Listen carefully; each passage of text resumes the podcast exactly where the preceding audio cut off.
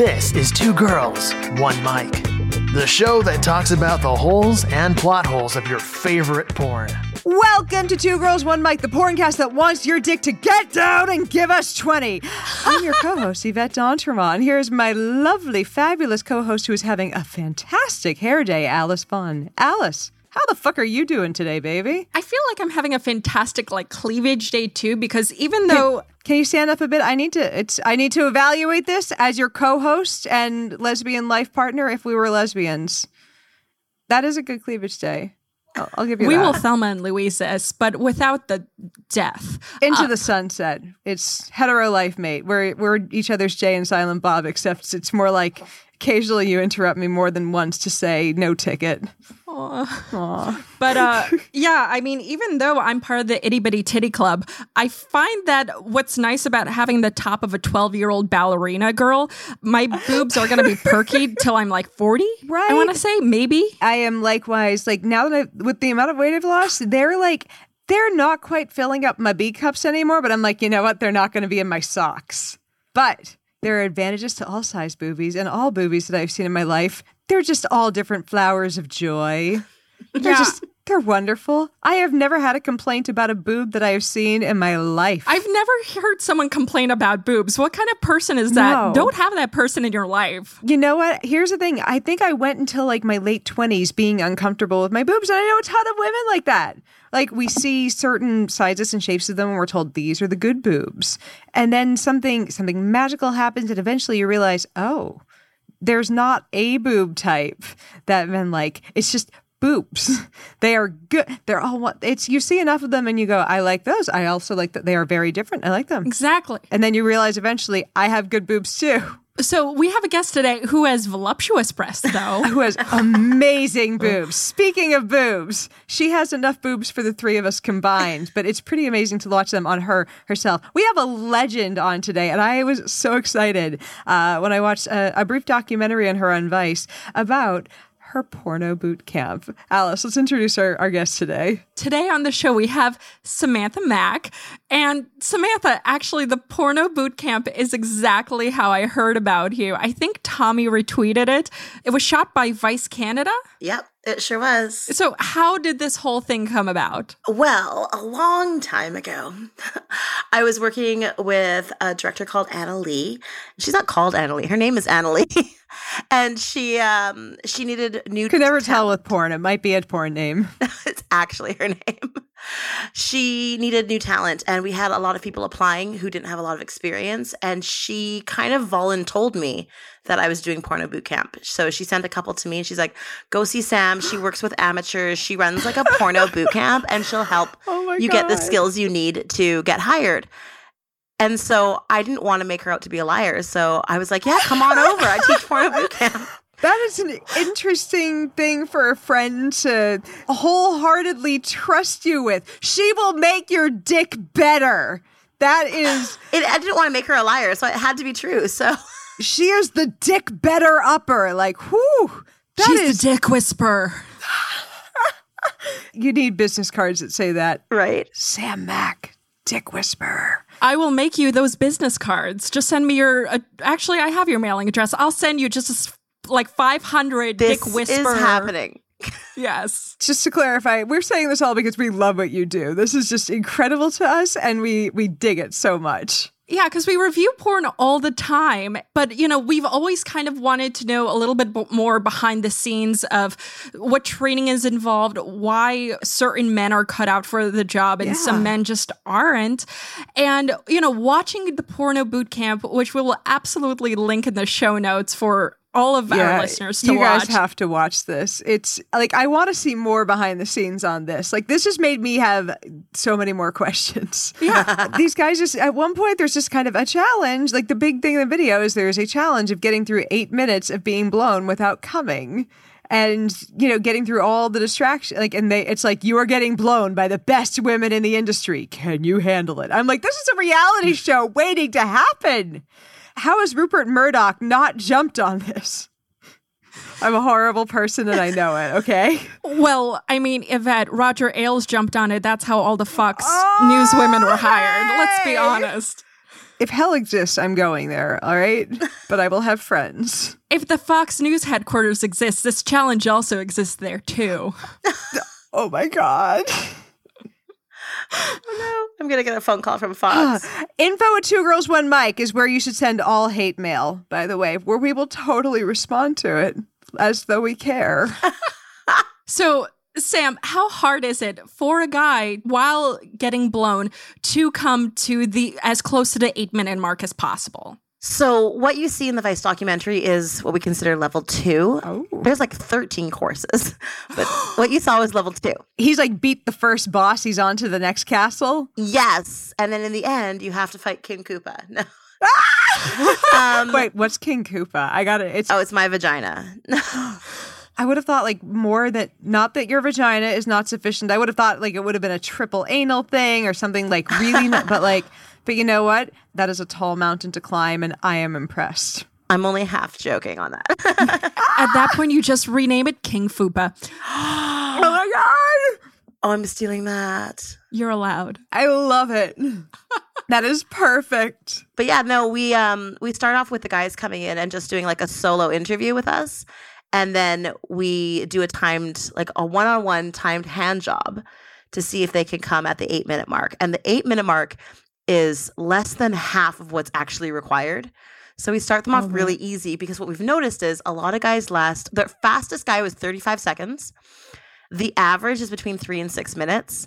Or we get the opposite end of the spectrum where a guy cannot come in like an hour. They get a one hour oh, time slot to ask all their questions, fill out all the paperwork. And if they cannot finish oh, within shit. one hour, then we're like, you need to go home and practice. Like, watch some porn. Figure out what will get you there mentally. Yeah, and then they get to go to what we call musical dicks, which was what was in the Vice documentary. It was a musical dick se- session.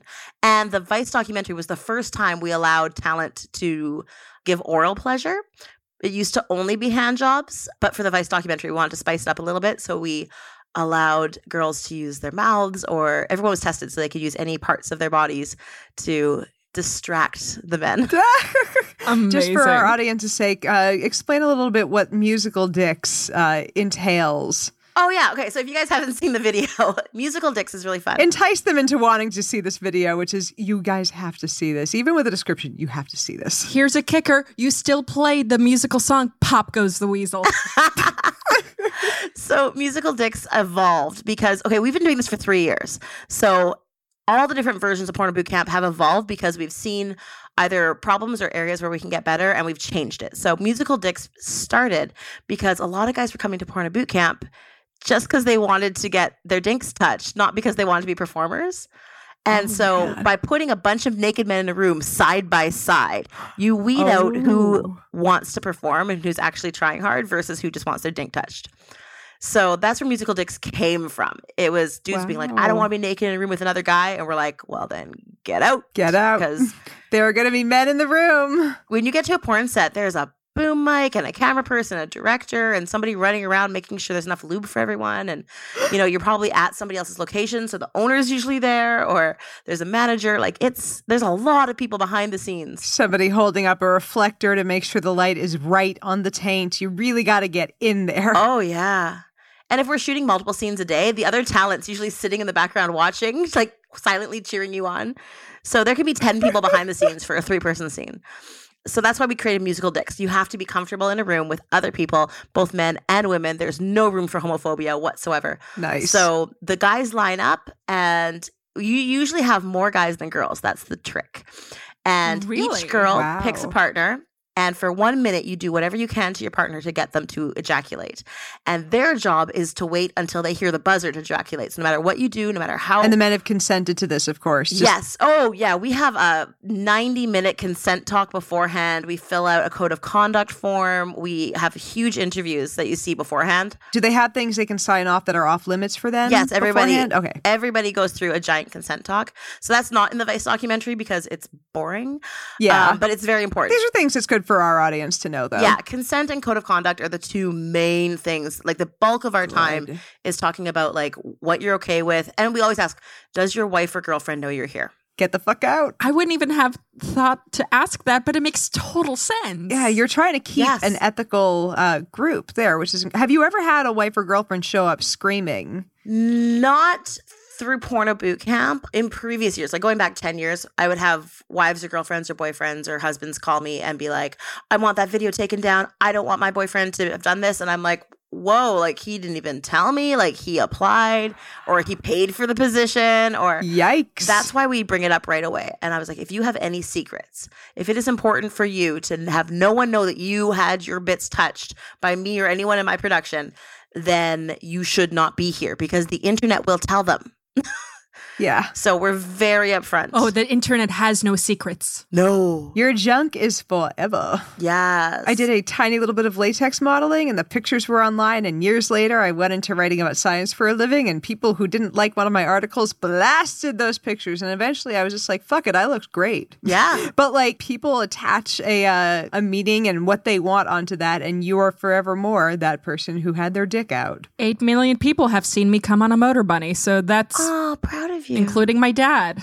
Hey, that was a great orgasm and they enjoyed it and so did you. My parents were so not proud of me, but it's okay. Oh my God, my parents are my biggest fan. Is that weird? I wish. My parents like helped me decorate the studio. Nice. Awesome. My mom knows I swear at people for a living and she could not be prouder. Yes. You took what you were good at naturally and worked it into a thing that you could make you money. Yes. Good job. It took that for my relatives in Nova Scotia to be okay with me swearing. Oh, oh, you're from Nova Scotia. That's just a little bit of the accent, eh? Oh, it's so cute. It's, I can't tell if that's Minnesota or if that's like Nova Scotia. It just has a little bit of the aboot. They're kind of the same. It's a little bit of the aboot, but they're also French. So they have. It's, I have like the we're Acadian. Like they're almost genetically the same as the Cajuns.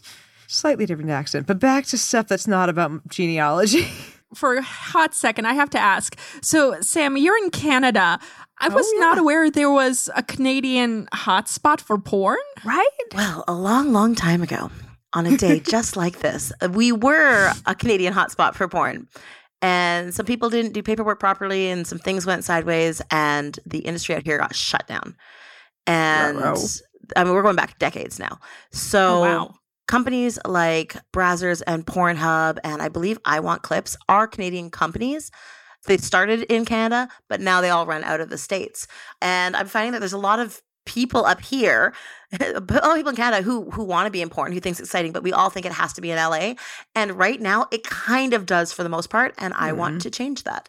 I want companies nice. to come shoot here. We've shot with five or six different big name companies up here and it's been a lot of fun. And they're like, hey, if you have a roster of talent, I'm going to come up here more. We're going to shoot with you more. So that's where Porn Boot Camp came from, was I was training people to get on this roster of talent so we could shoot up here in Vancouver more often. And it was, if you go to Mack Models dot C A, you can see there's a link called As Seen On, and you can see some of the amazing talent we've worked with. We've worked with some some superstars, and we're so, so, so lucky. But I was like, this could be a regular thing if we have what they need, and what they need is a roster of capable talent. So how do we get that? Porno Boot Camp. Love the segue. Nice. So much Easy better one. In my own. You mentioned it's like a twelve-step program, so it's uh, already sounds way better than A A. First is admitting that you have a problem. Yes. First is admitting that you have a boner. Ah! Second is finding Jesus, specifically Jesus. Eventually is admitting that you are powerless to your boner. That's some dominatrix stuff right there. Seeking out a higher power to control yes. your boner. See, Samantha, you were just someone's higher power. You're boner Jesus. That's my business card. There you go. Boner Jesus. There we go. You know, the Romans just killed Jesus because they didn't want him competing with the wine industry. That's all I'm saying. Oh. No? Too dark? Sorry, Christians. Oh. She's not sorry. I'm really not. No, she makes crayons that are offensive, so not sorry. Sam, we're going to get along. Uh, so I'm learning so much about you. When we're all in the same part of the universe, hanging out will occur. Uh, so by the way, do you only train men talent or males and females? So I train men and women, and Vice actually filmed a female session. It just hasn't come out yet. You've only seen the men's level two. You haven't seen it all. Ooh. We've just slightly lifted the veil. So excited. Yeah, I work with women a lot. And we also help women like open their own websites and clip sites and fan sites so that they can nice. profit off their own butts instead of being owned and operated by somebody else. So their vagina is an L L C. I like that. Yeah. But yeah, we do a whole class, like our thirteenth class, our final class is about opening your own sites, running yourself as a business, what you need, what different colored backgrounds and font on your website will evoke different feelings from people, and what your audience is more attracted to, and how to do search engine optimization, like all that. Wow. So we get down to like the nitty gritty, like how to do record keeping. Could I skip the porn classes and come in and get the S E O stuff? Like, could I just drop in? You could for- come to anything you want. You can come every day, hun. Well, I, I try to come every day, but could I just drop in for the S E O stuff? Yes. Swing on by to Canada. Because of the Vice documentary, we realized that there's a lot of people from a lot of different areas that are either really interested or maybe kind of interested. So we wanted to make it more inclusive. So that's why we broke it down to thirteen different classes. And people can sign up for just one, all thirteen. It doesn't matter. Out of those classes, we're kind of handpicking who we want to work with more to get on our roster to do work. So if a couple wants to just come for one class and just laugh at each other while we're talking about dildos, that's okay. If they want to perform and go further, well, you can discuss that. But it's not, you don't take porn boot camp because you want to be a porn star. You take porn boot camp because maybe you just want to talk about stretching your asshole for a day. Which I'm just saying, I'm getting there. Moving on. I'm picturing this ending up on the app Masterclass. Yes. Eventually. Oh my God, I hope so. I want a TED Talk as well. I picture this ending. It's going to be like, you know, here's Neil Gaiman on writing. Here's here's Gordon Ramsay teaches cooking. Here's Samantha Mack on maintaining a boner with a guy next to you. I think people need to see all these things. Yes. How do we request masterclasses? Can our entire audience just email the masterclass people? Yeah. Yes, that's how you do it. I'd download masterclass if I had this on there. I need to see this. This is amazing. I love hearing, though, that you have specific classes for men, specific classes for women, and it kind of wraps up in a nice industry-oriented way on how to promote yeah. yourself. Yeah, because it's a harder industry to, to maintain your finances than it used to, or it's a different industry now than it used to be. It's, oh, can you speak yeah. on that a little bit? Well, the industry has changed. Um, thanks to free sharing sites, the way that we make money is different. We're not just selling holes doing things anymore. We're selling intimacy and interaction. Fans are now following one specific performer who they feel is attractive or arousing or has that thing that they like, and they follow everything that person does. You can go on Twitter and you can talk to Barack Obama tomorrow if you really, really want to. So not that he's a porn performer, it's just the first name that came to my mind. But if he wanted to be. Of course, you know, a big, powerful Black man him. comes to mind. I would so watch Barack porn. If there was a Barack Obama lookalike who's doing porn, I would tune into that hard. Light bulb. Oh, yeah. Michelle Obama's arms. Yes. Oh, oh yeah. If their doppelgangers were, because I'm just saying, I don't think a sex tape of them is coming out. They seem to have their shit together. But if their doppelgangers were to do porn, I would tune in. I have no words and only moans for that. That's so good. So good. But yeah, we're selling intimacy and interaction because the internet changed, social media changed. And so now yeah. people will follow me because they like me, and they'll follow anything I do. They're not just following one company. You're not just finding yeah. your porn on Brazzers anymore. Now you're going all over the place.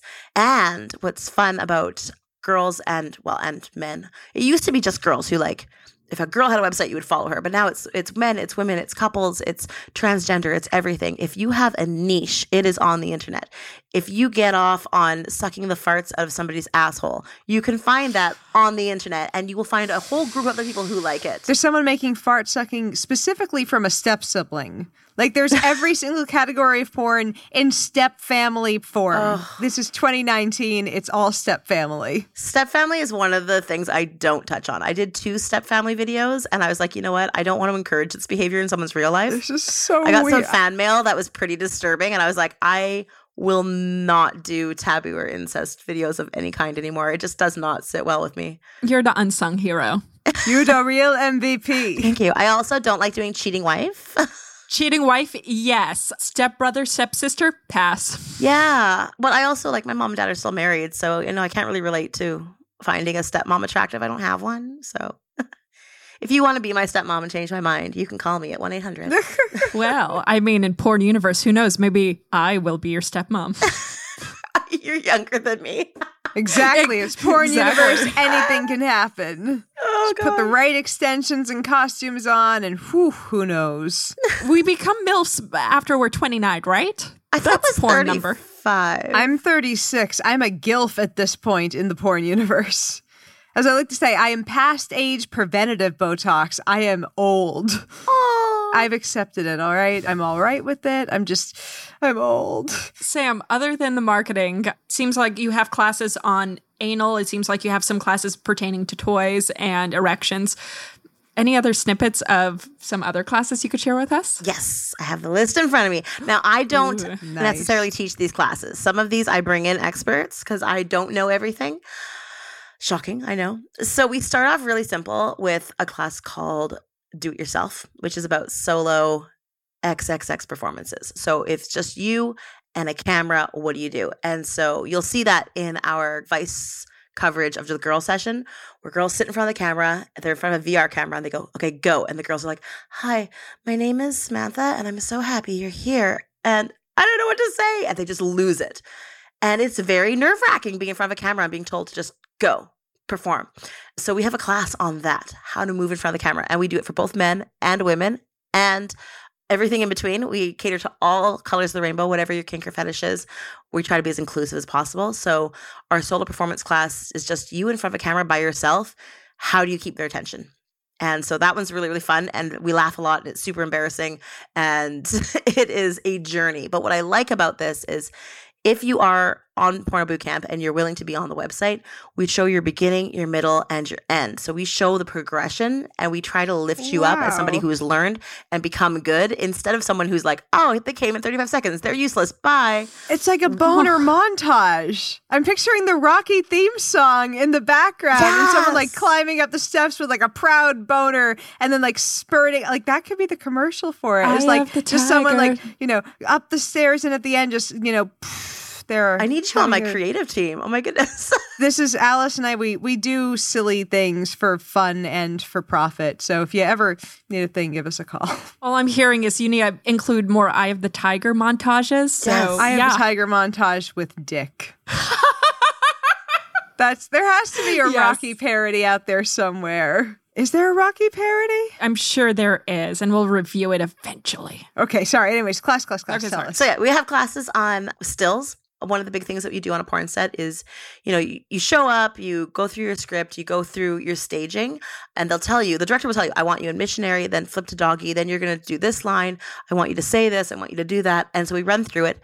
And then once you know which positions you're going to be and you map it out on whichever furniture you're using, we then take stills. So the pictures that you see on the box cover are not taken during the action. They are set-up photos and how to do that. And it gets even more difficult. So you put three people in a room and we're like, okay, give me a sex still. You have to learn how to turn your body out, how to face the camera but still look oh, like you're yeah. into your partner, how to stack your fingers and push against the base of the cock so the dick looks as long as possible.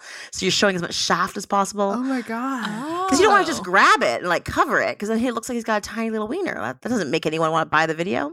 So we teach you, like, all these little techniques. Those are little things that I've never thought about. Yeah, and how God. to, like, you get partnered with somebody that you might not know or maybe that you, like, aren't really good friends with, and you have to make them look good and they have to make you look good. You know, how to put your arms around a woman's waist without giving her a muffin top. So we do a whole class with professional photographers. Oh, I want that class. It's a good class for like anybody who wants to be like next level Instagram. Like, here's how to pose with people. Next level sex tape. Yes. I want my sex tape to get rid of my back fat. And, like, there's positions that we teach people. Like, if a girl lies on her back and her tits are natural and they fall under her armpits, how to, like, scoop her and hold her in a way that her body is, like, what? most elegantly framed what? during the sex. Yes, we care about you looking good on camera. We don't care if it feels good. We don't care if you have an orgasm, unless you're the guy. We only care that you look good and we make a beautiful product. You're a legend. This is a this is fascinating. I feel like if we were like, so Middle East peace and just handed it to you, you'd be like, well, someone said I was good at it, so I should do it. That's how I fell into everything. I mean, that's my next challenge. I mean, after Porno Bootcamp has been conquered, I'll have to move on to making peace in the Middle East. I'm sure I can you do know, it. Syria is a kind of a clusterfuck, but we can sort it out between like six different arguing camps. We can do this. Yes. I mean, Trump thought Kushner could do it. Pfft, Samantha Mack, better. Way better. Samantha Way Mack better. Can make your tits look good during missionary. She can sort out Syria. Yes. I'm just saying, if you have many women have tried. Samantha Mack has mastered it. I think Syria is next. Uh, I'm going to end up with like a weird phone call tomorrow from Fox. Hate mail to info at two girls one mike dot com. How Samantha Mack is single-handedly solving hate crimes. They're going to be like, so do you support uh, Trump's recent comments? Oh, God. This is going to end really, really bad or really, really well for me. We have gotten far less hate mail on the ridiculous things we've said that have touched on politics than I would have expected. I think because our audience understands that they're jokes. How Samantha Mack redrew the Israeli-Palestinian border. What it's actually supposed to look like. This is a giant dick. You're welcome. Next, it'll be how Samantha Mack is actually anti-Semitic. Like, that'll be, like, the next accusation. Just because, like, the word Palestine was said, that'll be the accusation. Oh, my goodness. Don't worry. I can handle anything. It's fine. Hashtag Samantha Mack canceled.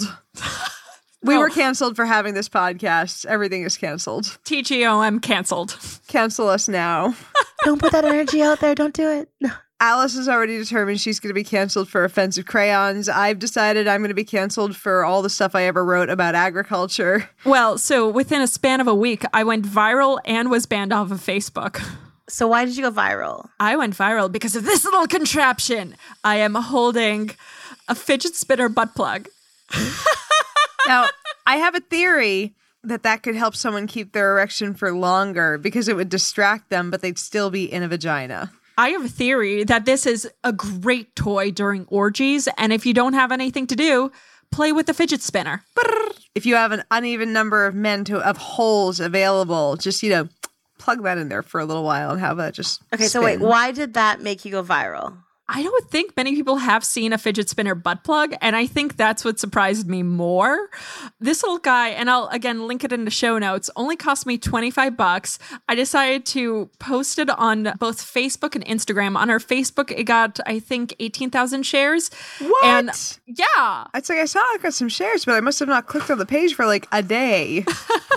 And then on uh, my Twitter, I think it got like seventeen thousand shares, what? Which I would say is a decent number nowadays. Yeah, yeah, that's not bad for a shiny butt plug. But I'm more furious about why Facebook decided to ban me for a week. It had nothing to do with the butt plug. Nothing to do nothing with the butt plug. To do. Okay. You no. just posted a link, right?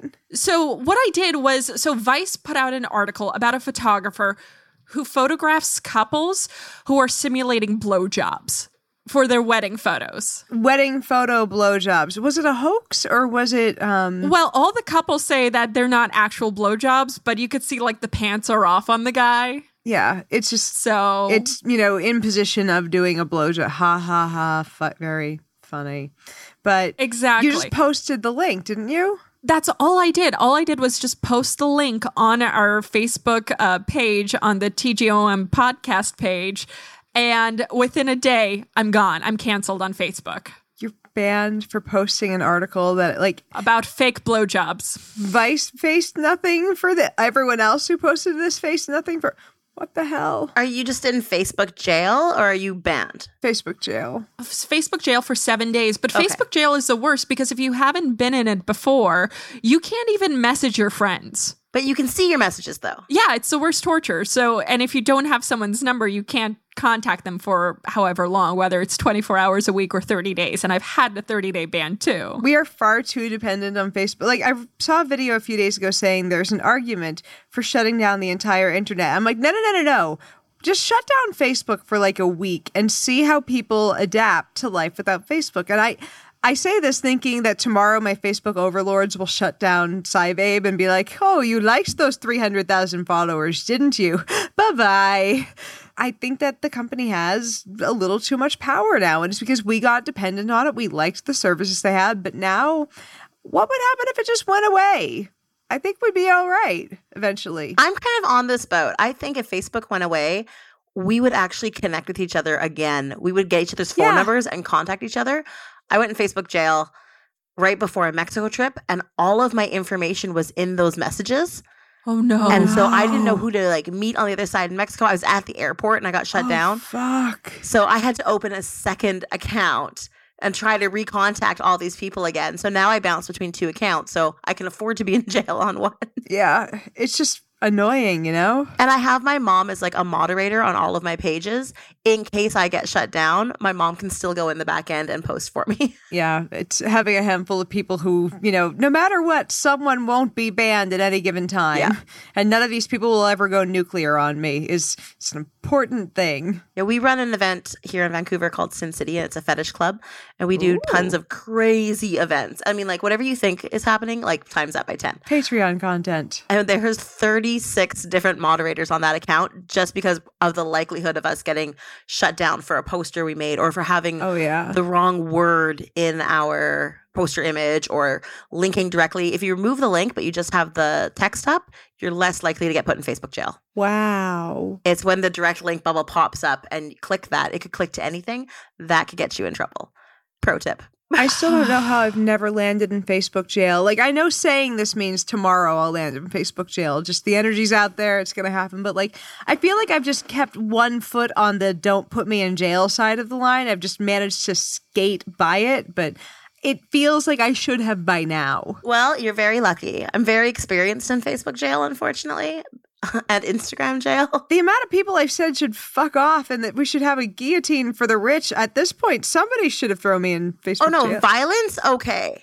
You could yell at somebody. Violence is okay. But if you have boobs, yeah, you'll okay. get shut down in a heartbeat. I was completely removed for wearing a dress on a red carpet that they thought was inappropriate.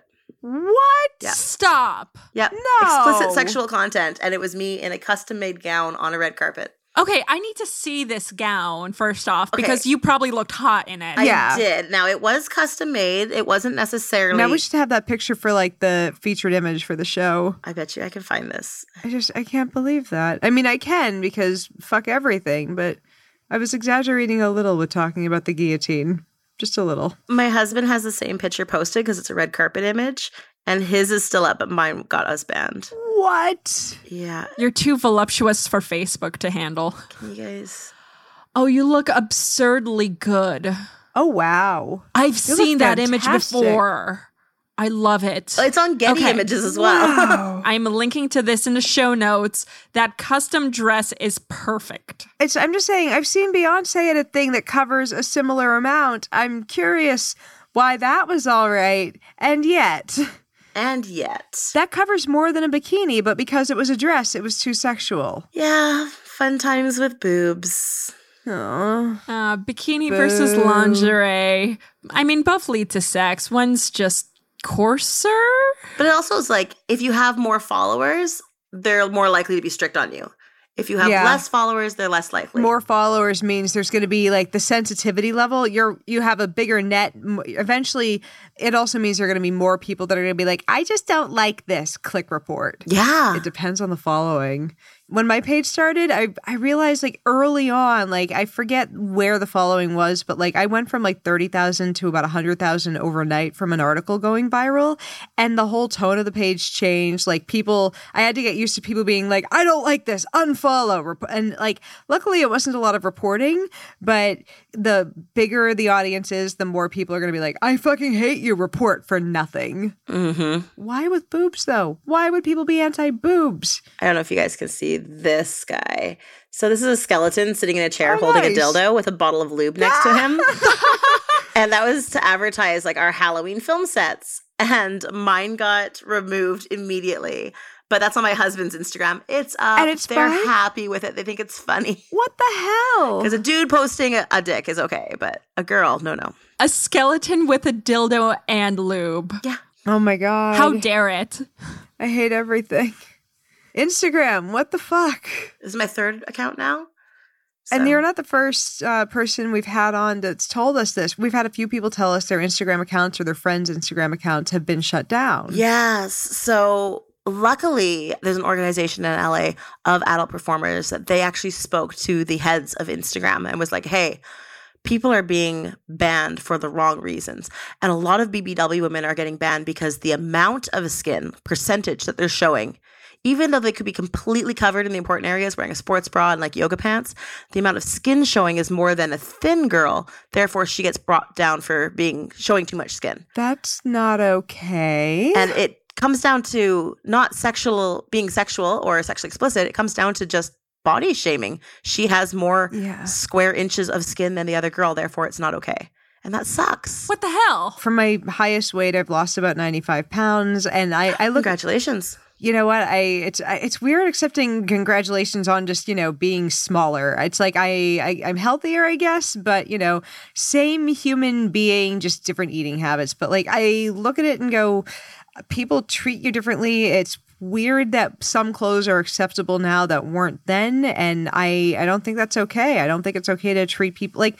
We treat fat women terribly in this society. And like, I grew up fat and people treat me differently now. Like I'm a better, nicer human being who's more worthy of love. Um, and that's not cool. Oh, it's, it's totally true though. What your experience is one hundred percent real. People treat conventionally attractive, skinny women differently. And mm-hmm. I, since I moved to San Francisco for two years, moved back to L A. And since I've gotten back, I've been thinner.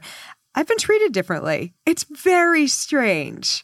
But yeah, that's just seeing it manifested in how people are treating your body on Instagram. It's like, ah, it's just, it's disgusting. Well, here's a question. How much of it is part of the algorithm and how much of it is a person reviewing it? Because there are people who are content moderators who are reviewing the content and censoring this, which is a problem.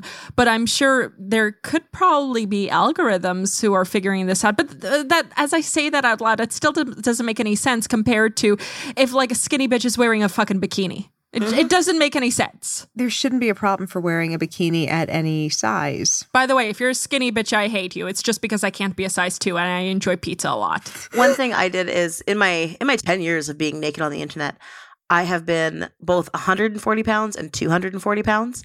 And I have made, I wouldn't say an equivalent amount of money, but the size doesn't matter. Your fan base just changes. Interesting. People like all sorts of sizes. I never lost fans because I was heavier or lost fans because I was thinner. The audience just changed. And both have been exceptionally profitable. Yeah. People like a little bit of everything. It's just who you're advertising to, which is why I say there's always this place for everybody. Exactly. You know, there's that guy out there who just wants to suck your farts. He doesn't care how big your ass is. But it's it's your level of comfort with your body is what's going to be the positive reaction to other people. If you're upset about being heavy, then they're going to be like, yeah, you're heavy. That's bad. But if you're like, yeah, I got a big bottom. You like this. And they're going to be like, yeah, I like that. You really start the conversation. So if people are treating you differently, it might be because you're treating yourself differently. This is a very good point. Unfortunately, as women, we're kind of shamed at a young age oh, yeah. when it comes to our bodies. Yeah. And I feel like a lot of men don't necessarily experience it the same way. I mean, yes, don't get me wrong. There are advertisements where constantly you'll see like an attractive or muscular guy, but not never, I feel like growing up to the same extent as you've always seen the same type of woman on all the different types of advertisements. And if you just have a little extra, men in most advertisements aren't really told to lose weight. However, for women, it's a problem. You know what's fun about that is that's where the internet changed when it comes to porn. Because of clip sites and fan sites and cam sites, we have now opened up the idea of the perfect woman from being the thin size two, big fake boobs, blonde hair, blue eyes, doesn't have a thought in her brain, what wants to suck your dick. Oh, yeah. That was what was hired. You're welcome. That's what and I am. Now it can be uh, a tattooed girl, a girl with a big fat ass. You have at least one thought in your brain, Alice. Aww. It's true. I saw two. At least one. Yeah, I, I'm sure as I'm going down on a guy, he's like, I love you for your brain. All right. Sorry, Sam. So going back. He loves it for how fast it's ramming against his cock. That's what he loves about it at that moment. You should just stop halfway and ask him. Do you love me for my brain, honey? Yeah, sure. Just get back to slogging that thing against your tonsil holes, okay? Please. I just want it good and sloppy. Just get in there. Don't forget the balls. I don't care about your brain right now, as long as your brain is functioning in a way that tells it how to blow a thing. So, Sam, do you think that the body positivity movement could have even just stemmed from more clip sites coming onto the scene? And because we all know that porn, when it comes to change, whether it comes to a lot of technological advances, I mean, porn kind of does it first, you know, whether it's V H S, D V Ds, when it comes to doing webcams, uh, hell, cryptocurrency, V R. You know, porn's always at the front of everything. Do you think the body positivity movement kind of started with porn? Oh, you know what? I would not be surprised in the least. I think that that's a very real scenario. We saw a huge influx in tattooed girls when Suicide Girls became a thing. Oh, wow. When all of a sudden that was something that was lusted after and was made for your spank mag material. Burning Angel made punk porn a thing. Tattooed girls, pink hairs, shaved heads. And we just had Joanna Angel on and she was wonderful. Yeah, Joanna Angel is one of the first big name people that I ever worked with. She's super fun. But I think she had a lot to do with changing the porn culture's mind of what sexy is. And I nice. think that that opened the door for a lot a lot more variety of women. You know, you, if you can be yeah. a punk and you can be sexy, you can be a nerd and you can be sexy, you can be a cupcake chef and be sexy. Like, it's not just one idea anymore. And people like Joanna Angel were the forefront of that. I require my cupcake chefs to be sexy. Well, as you should.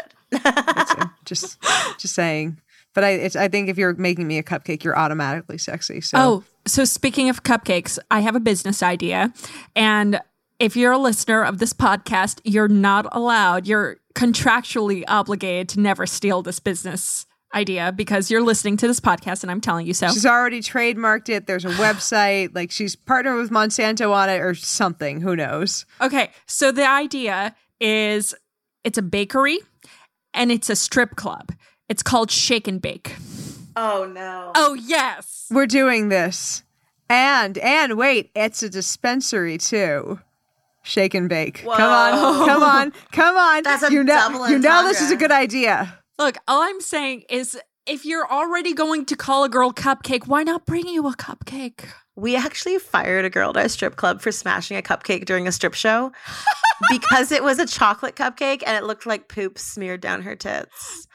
And it left, any oil-based product is not your friend at a strip club. And the icing oh made like a slick on the oh, stage. Oh, shit. Yeah. So you're saying vanilla with like meringue frosting would have been acceptable. Yeah, it's just not poo colors and preferably not oil-based products. We want you to swing around the pole. We don't want you to swing off of it. So if you're listening and you dance, please, no chocolate cupcakes. At least not in my club. That'll get you in trouble. Stick to the normal foods for that are used for dancing, like sardines, obviously. Pineapple on pizza. Yes. Obviously. No, yes. Pineapple does belong on pizza. Fight me. Yes. Yes. Thank you. I knew I liked you. Oh, don't you take my pineapple away. People who don't like pineapple on pizza are truly why the terrorists are going to win. I believe I had sex in a Burning Angel film because there was pineapple on a pizza. There has to be a story on this, and I need it. Um, one of the first Burning Angel videos I did for Joanna Angel was I was a pizza delivery girl. Nice. And using the pizza delivery box, like the thermal case from my father-in-law from when he was a pizza delivery boy. So, you know, there was some heirlooms in that video. But um, no, I brought I brought an American, Owen Gray, I believe is his name. I brought him a Canadian pizza. It had pineapple on it and it had Canadian bacon. Canadian bacon. And he was like, this isn't bacon. And we argued about it. And I was like, but there's pineapple and that'll make your cum taste good. And he's like, well, why would you want that? And I was like, oh, well, welcome to Canada. And I sucked his dick. Um, because porn logic, that's how Canadian pizza delivery people treat you when you come to Canada. We give you a Canadian pizza and suck your dick. I'm just saying that never happened in Nova Scotia and I feel robbed. But given that it was Pumnico and I'm related to everyone there, maybe that's why that's a policy in Pumnico that they don't do it. Perhaps. I did in Vancouver, so maybe you need to come to Vancouver and then have me deliver your pizza. I want that delivery service. You actually need to watch the pizza delivery Burning Angel porno video that I did because oh I tried to do a Nova Scotia accent the whole time. Oh my God, I'm so excited. It comes out a little Minnesota, but... Wait, what is a Nova Scotia accent? Nova Scotia... But you're A and a bootin'. Oh, yeah. Oh, yeah, don't you know. Oh, there's a lot of don't you knows. Don't you know. Uh, I just, at that point, I loved being a character in all my films. Like, I loved being, I loved the silliness of it. And that's one of the reasons I like Burning oh, yeah. Angel so much is because they did really silly parodies. Yeah.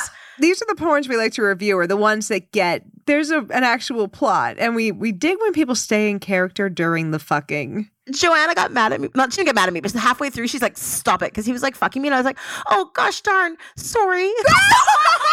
Oh, sorry, sorry. She's like, "Stop it, just moan." I'm like, "Okay." Oh my God. It's not Canadian porn unless you're saying sorry constantly. Sorry, sorry, sorry. Oh my God. Oh gosh darn, I'm so sorry. Don't you know? Sorry, more maple syrup. More, more. Give me the maple syrup, baby. Oh yeah. Oh. So oh sticky. But yeah, I give you full permission to criticize my Nova Scotia accent in that entire porno. Don't worry, it's it's probably better than, than whatever I can do. We had this thing for a while, the Horat Challenge, and to listeners who have heard this every time, just click thirty seconds ahead so you don't have to hear it again. Uh, so from watching uh, Tommy Pistol doing the Borat parody Horat, and he stayed in character the whole time, I just want someone to, like, in that moment when they or their partner is about to come, to call out, "Very nice!" and yes! see if they can hold their erection. So that was why we loved the Vice documentary on you so much. I'm like, oh my God, this is like the Horat Challenge over and over again to see if people can keep their erection during, you know, extreme conditions. So now I remember there was something you mentioned in the documentary. You said there was a difference between V R and P O V recording. Yeah. What's the difference? So virtual reality is a specific type of camera that we use to shoot V R, whether we're shooting one eighty or three sixty. It's a stationary camera, whereas P O V, the camera can sometimes move with you. If you're doing like a vor fetish, for example, you might talk directly to the camera as if it's the tiny little man trying to escape you, and then you can pick up the camera and show it to the inside of your mouth and threaten that you're going to swallow him or whatever. Vor. It's a fun fetish. Well, would you like to describe it for our audience? Yeah, give them a quick rundown. Vor is a fetish we often encourage beginners to use because it's very, I wouldn't say non-sexual, but it's like a foot fetish. It's less sexual than others. So with vor, it's about eating and swallowing. And a lot of times it mixes with giantess, where the viewer is shrunken down to a small size and you are the giantess. And you put them in a sandwich and you eat them. Or the video I'm doing right now is a fellow who's trying to hide behind a grape. And I realize I dropped the grape on the ground and I go to pick it up and I'm about to eat it. And it, the sexual tension for the viewer comes from that point where he sees my mouth open, my teeth, my uvula hanging down, the spit in my throat. And he knows that that's his final moment. And that's where they get off on vor. Sometimes they want you to slowly eat them from their toes to their head and describe what their body is feeling. Sometimes they do it Whoa. as a way of nourishing the goddess body. They're making the ultimate sacrifice for the goddess that they appreciate and love so much. But yeah, vor is about eating and chewing and your uvula and your throat and swallowing. And every time you Whoa. eat on camera, you're supposed to do it with your lips open so you can watch your teeth gnash around. It's It's not sexual That's for everyone, a... but for those who like it, they pay well for it. So it's a fairly unsexualized thing that people are really into. I, whew. It's more of a like psychological fetish than it yeah. is physical or emotional. Wow. I'm fascinated, and I, I don't want to kink shame. I just, I, I'm. This is something that like. I think it's that thing where if you're not into it, you just do not get it at all. And you know what? As as I was taught very early on in my kink life, your kink is okay. Don't judge other people's kinks, because other people would look at yours and go, huh? So, and a lot of people who are starting out with their own fan sites will get custom video requests from people who have these very unusual fetishes. Not that they're unusual in a bad way, but that they're less popular. And when you're new on the internet, people come to you, oh, wiggle your toes for me. Okay, now wiggle your toes, but pour lotion on them.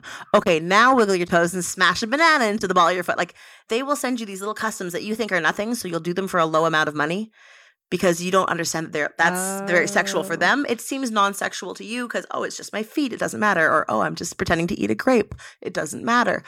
But what we don't realize and what we've learned through this evolutionary process is that these kinks are very important to people who have these fetishes. And so if you become wow. a master at it, if you can understand the fetish and film it in a way that's very enticing, you can become the best vor fetishist or giantess fetishist or femdom or whatever it is that you're into, or perhaps that you're good at portraying on camera. I do a lot of fetishes that I'm not personally into, but I will perform them exquisitely on camera because I like being an actress.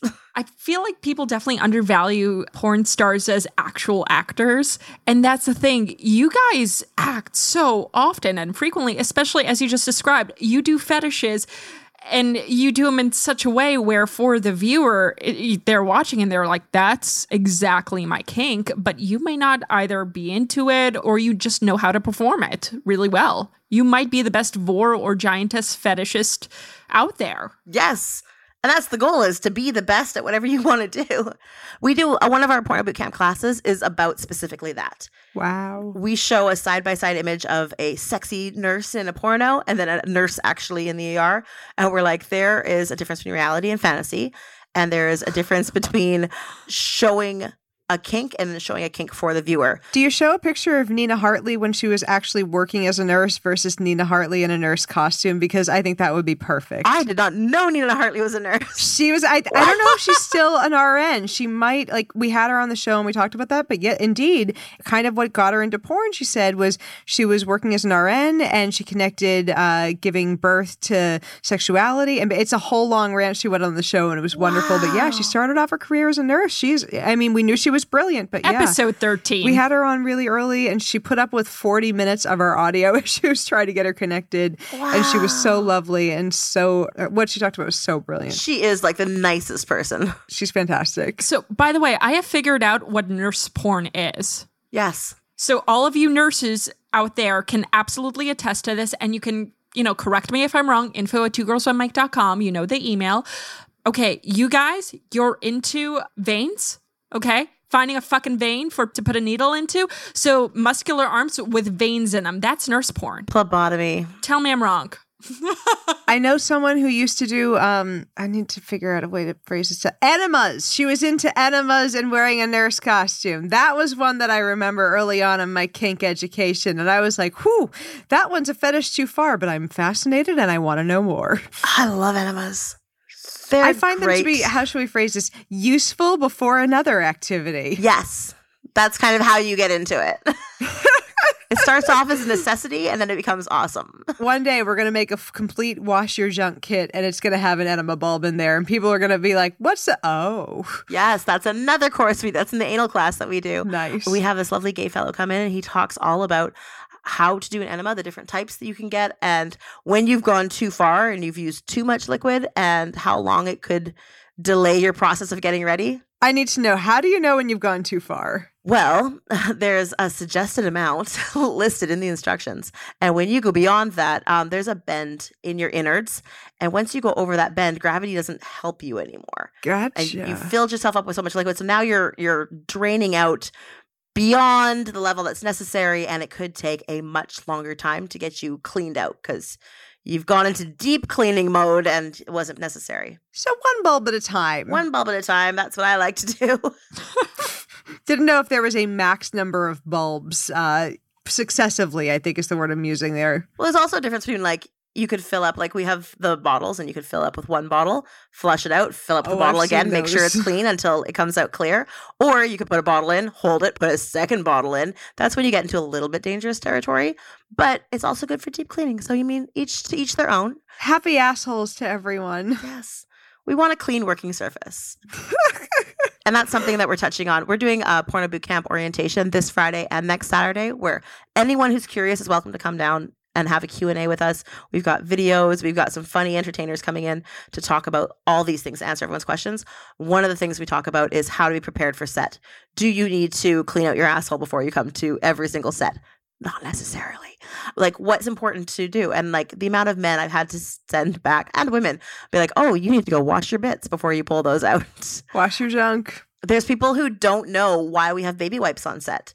They think it's hilarious. Somebody in the YouTube comments on the Vice documentary was like, oh, this guy's using a penis pump next to a bunch of baby wipes. That's gross. He must be a dad. And I was like, no, we use baby wipes to wipe our folds and our ins and our outs because it's oh, safe yeah. on our genitals. Yeah. I worry about the people having sex who don't know how to use a wipe on their bits. How do people not know to just wash your junk?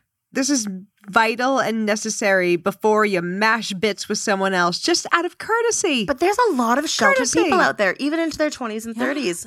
I've come across a lot of dicks now doing Porno Bootcamp, and I mean a lot of vaginas, but the dicks are most memorable. And I've met three men whose foreskin will not retract at all. And when it does, you just see the very, very tip of their dick. And if you touch it, they go into convulsions because the head of their cock is so sensitive. And what? Two of them were raised very Whoa. religious and were told never to oh, masturbate. Geez. And so oh. as a twenty-five and thirty-year-old man, they could not pull down their foreskin even when flaccid. And they were constantly getting infections, and they thought that's just how a dick works because they never had that oh open God. conversation with an adult or a parent. Those poor guys. And so it's me going, whoa, dude, your dick needs some work. It's what got them going to a doctor and having the balls to have that conversation. Wow. That is incredible. Okay, so if you're religiously oppressed, touch your dick. Please start, please. She's a dick exorcist, a dicksorcist. I'm going to have a lot of business cards. We're racking them up for you. Depending on who you're talking to, different business card. Someone online made me some that said I'm the, the dildo wielder because there's a part in the documentary where I'm shaking a double-ended dildo, which is a joke about Dickcelsior, a video we did a long time ago. His stepdad comes in, he picks up the double-ended dildo, and he goes, what is this? And it's wiggling back and forth. It's the funniest thing I've ever shot. However, like I said before, the stepdad we don't do anymore because it had other fans that I don't want to encourage. Yeah. But that one moment where he's, what is this? And the dildo's shaking back and forth. It's the funniest thing I've ever done. Oh, my God. If you've never shaken a double-ended dildo, do yourself a favor. Go to the sex store. Go buy one. Go get a double-ended dildo. And just dildo. shake it around like in a mad fury, and you will feel so much better. Like, that should be in every therapist's office. You can't not laugh. It's just the funniest thing. It's funnier than a rubber chicken. I'm sorry. You cannot stay angry. Especially if it's a pink one with glitter on the inside of it. That's a funny object. It's an intrinsically humorous article of junk. We've had one in our studio for three years now. It was bought for one of Anna Lee's film sets a long time ago, and it's just lingered. It's always around somewhere. We try to get rid of it. We can't. It just keeps showing up. But if you're angry, we tell people just shake the dick because you cannot stay angry while this double-ended dildo is flapping around in your face. So, so yeah, forget stress balls. Get a double-ended dildo. You'll be a happier person. You can thank me later. In counseling sessions, you have to hold a double-ended dildo to speak. Yeah, the, to- the top. I, I'm going to start buying those for friends that are stressed out. Just going buying cheap double-ended dildos and being like, "Here you go. Just you're you don't. This isn't going to solve anything. It's not going to make your problems go away, but you'll laugh a bit. You'll be a lot happier with your problems. Oh it's, and if you clean it off, it has another use." Even two. Oh, the things those oh, dildos have seen. Nobody knows can't the unsee. trouble it's seen. Our double-ended dildo in our studio, uh, you know, is the O G dildo because it has this weird pink stain down the side, which came from a feather boa. I swear it was packaged with a feather oh boa. The color from the feather boa leaked onto the, the dildo. But every time we're playing with it, everyone's like, why is there pink stuff on it? I'm like... It's never whatever you think it is. I swear to God. It's the dye from a feather boa. We killed a horcrux of one of the the previous porn stars that stained it. That's my theory. That's going to be in like the board game one day, like the Q and A about Samantha Mack. When I'm finally famous enough to have a board game, it'll be like, why is Samantha's double-ended dildo dyed pink? Because it was in Jenna Jameson. Oh! Oh, hey. Whoops. Jenna Jameson's actually one of the reasons I do porn now. Really? Yes. How'd that happen? What What is your origin story? A long time ago. So I was eighteen and I was given Jenna Jameson's How to Make Love Like a Porn Star book mm. oh. by the uncle of a kid that I babysat for. Wow. So there's a whole nother story. So I was given this book and I started reading it because I was eighteen and who doesn't like things about porn when you're eighteen? And she talked about how... In the book, she talked about falling down drunk and losing money because she was so high and all of those things. And I had chosen at a young age, at age fourteen, I learned what being straight edge was. And I decided that I wanted to be straight edge. So I got the straight edge tattoo and I never drank or did drugs or smoked my entire life. And I, wow, not true. I did try cigarettes to try and be cool, and it clearly did not work. So I apologize for drinking wine through this entire No, you podcast. Can drink. I don't drink. Okay. I don't care if you drank. Um, but yeah, no, I chose to like have this very straight, clean life. And because of Jenna Jameson's book, I was just like, wow, if she could do all of that because she just had the drive to do it. Like she pulled her own braces off to get the job at the strip club and she decided to like push herself and make herself famous. Cool. The only place she failed was that she got drunk and high and fucked it all up. And I was like, well, I don't get drunk or high, so I could do all this and not fuck it up. Interesting. So that book was like my motivating factor to like do whatever I want and become a, whoever I want and be as bold as I want, knowing that as long as I didn't drink or do drugs, that I could probably hold it together enough to be successful at it. And um, I still have her book and like read it to this day because it's a good book. It's hilarious. And it's full of great stories. But I am very much blaming her book for making me the confident, business-minded girl that started off as a stripper not knowing what she was doing and literally faked it till I made it. And now ten years later, I'm teaching people how to play with their dicks. That's amazing. I love it. Out of curiosity, do you do webinars? Webinars. I don't, but that is on my to-do list. That's one of the things we're talking about right now. I hired, I finally hired an assistant to help me coordinate everything. And one of the things she's pushing me towards is webinars and ebooks so that people don't have to necessarily come to my class to hear about it. Because people do like hearing about playing with dicks and stretching vaginas. They like these things. They're interesting. You don't necessarily want to become a porn star. You don't necessarily want to open a clip store, but you might want to shake a double-ended dildo. So we're t- these are things that are on our horizon that hopefully we will do. And then, of course, followed by a TED Talk and a masterclass. Obviously. Obviously. And then your own line of dildos, um, yeah. specifically double-ended ones with a pink stripe on them. With for therapeutic reasons only. At every therapist's office in Nova Scotia. Look at me, Mom. I made it. I have an aunt who's going to be blushing her way through therapy. Yes. Sorry, Tante Chanel, it was my fault. But in all seriousness, I would love if you came out with, honestly, a web series, because that's something that I know for myself, who's in New York, Yvette's in L A. You know, we can't readily fly to Canada as much as we'd like. So to have the access, I mean, I would love to, you know, instead of paying for a flight, the hotel, and et cetera, to come out there, I wouldn't mind paying for a class online just so I can learn what I need to learn and know how to do it right. I need to know how to look good on camera when I'm having se- wait, that's not what I want to I want to learn all the no, different I do. like I want to know what's in this class too. Like I th- these are things that I think people are curious about, period. So I mean, if we're not the only ones who want to know.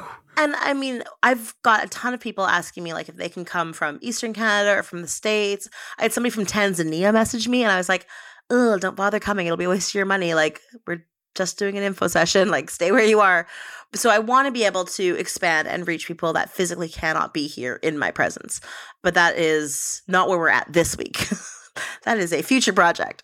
It's on the list. Yes, we've evolved a lot. And I, I know that this is going to continue to evolve. And we're at a point now where like I could watch a couple have sex and give them tips and pointers on how to do it better on camera.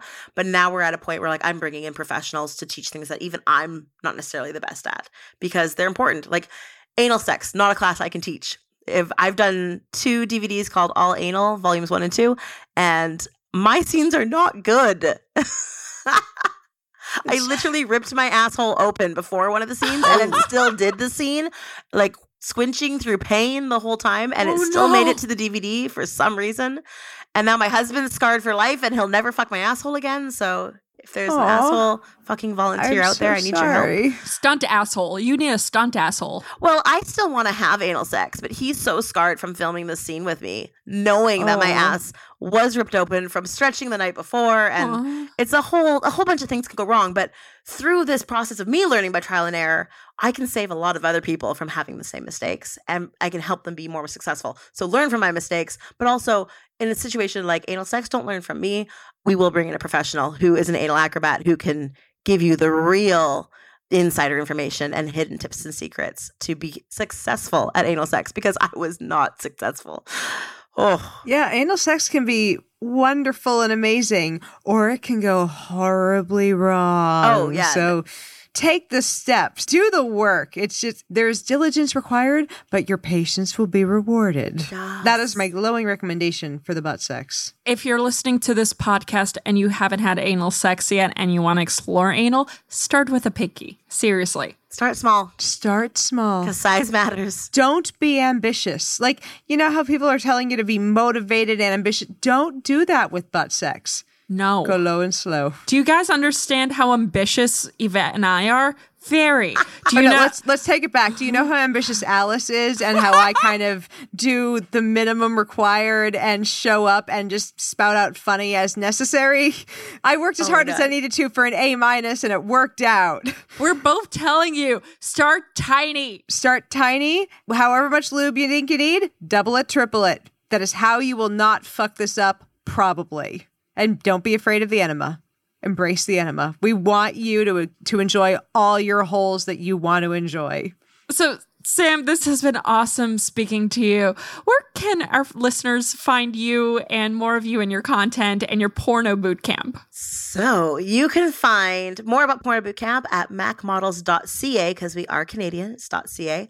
Everything that I film and produce, I put on mack movies dot c a first, because we provide our Canadians with Canadian content first and foremost. And then you can follow us on mack movies dot com if you'd like to join our membership site, which gets content throughout the week casually. But if you want it first, you go to mack movies dot c a, because you know what? Somebody's got to put Canadians first. Oh. Other than that, I'm all over the social media at the Samantha Mack, spelled like the truck, not like the makeup. And I am... Wait, there's a truck? The Mack trucks? The big oh, giant... Okay. Brr, brr, M A C K, yeah. The big semis? No. You don't know your big long... Your... Every so often we stumble across a, a gap in Alice's knowledge of, of general terminology, but it happens to me too. I'm sorry, I'm not familiar with semi-trucks. You're what? Not? You, Just Mack you truck? Don't know about long-distance trucking? How is this not a thing that you've researched in depth in your in, in your education, Alice? I am disappointed in you. I'm sorry. I know about sixteen-wheelers in other capacities. Wait, what other capacities? We'll discuss that on Patreon content. Okay. But yeah, I'm on, I'm the Samantha Mack. I'm on everything except Instagram, which has put me in jail a few times. So now my new account is the Samantha Mack underscore. Oh, Instagram, you're fun. But yeah, we also have like the Mack Models on Instagram. We've got the Mack Models and Mack Movies on Twitter. Anything the Mack related, we've got. And do you also have the Big Mac? No, that is copywritten. That is, I am not allowed to have the Big Mac. God damn it. Jerks. Um, by the way, we have more of this conversation over at Patreon. So just, by the way, some of our patrons we want to thank this week. Haxor, Stephen Jones, Wendy Cornwall, Therese LaSalle, Torjben Kallstrom, Scott Fendley, Sam Montooth, Neil Simpson, Neil Hallstrom, My Humble Assassin, Mike Sorbetsko, Matthew Culp, McAngus, and many, many others. And if you want to become a Patreon yourself and hear more of this conversation, just hop on to patreon.com slash two girls with Mike. It's also in the show notes, so just click on it. You know, help support the show, help support the editing, and, you know, keep the lights on. Help us eventually break into the black, okay? We're one day, because we, we're we're getting there. With your help, I will we will one day be able to afford the things we're paying for. We can do this. One day. It's a group effort. Help us pay for our porn. One day I'll be able to afford more than just a fidget spinner butt plug. We want two fidget spinner butt plugs. So, Yvette, where can our listeners find you, by the way?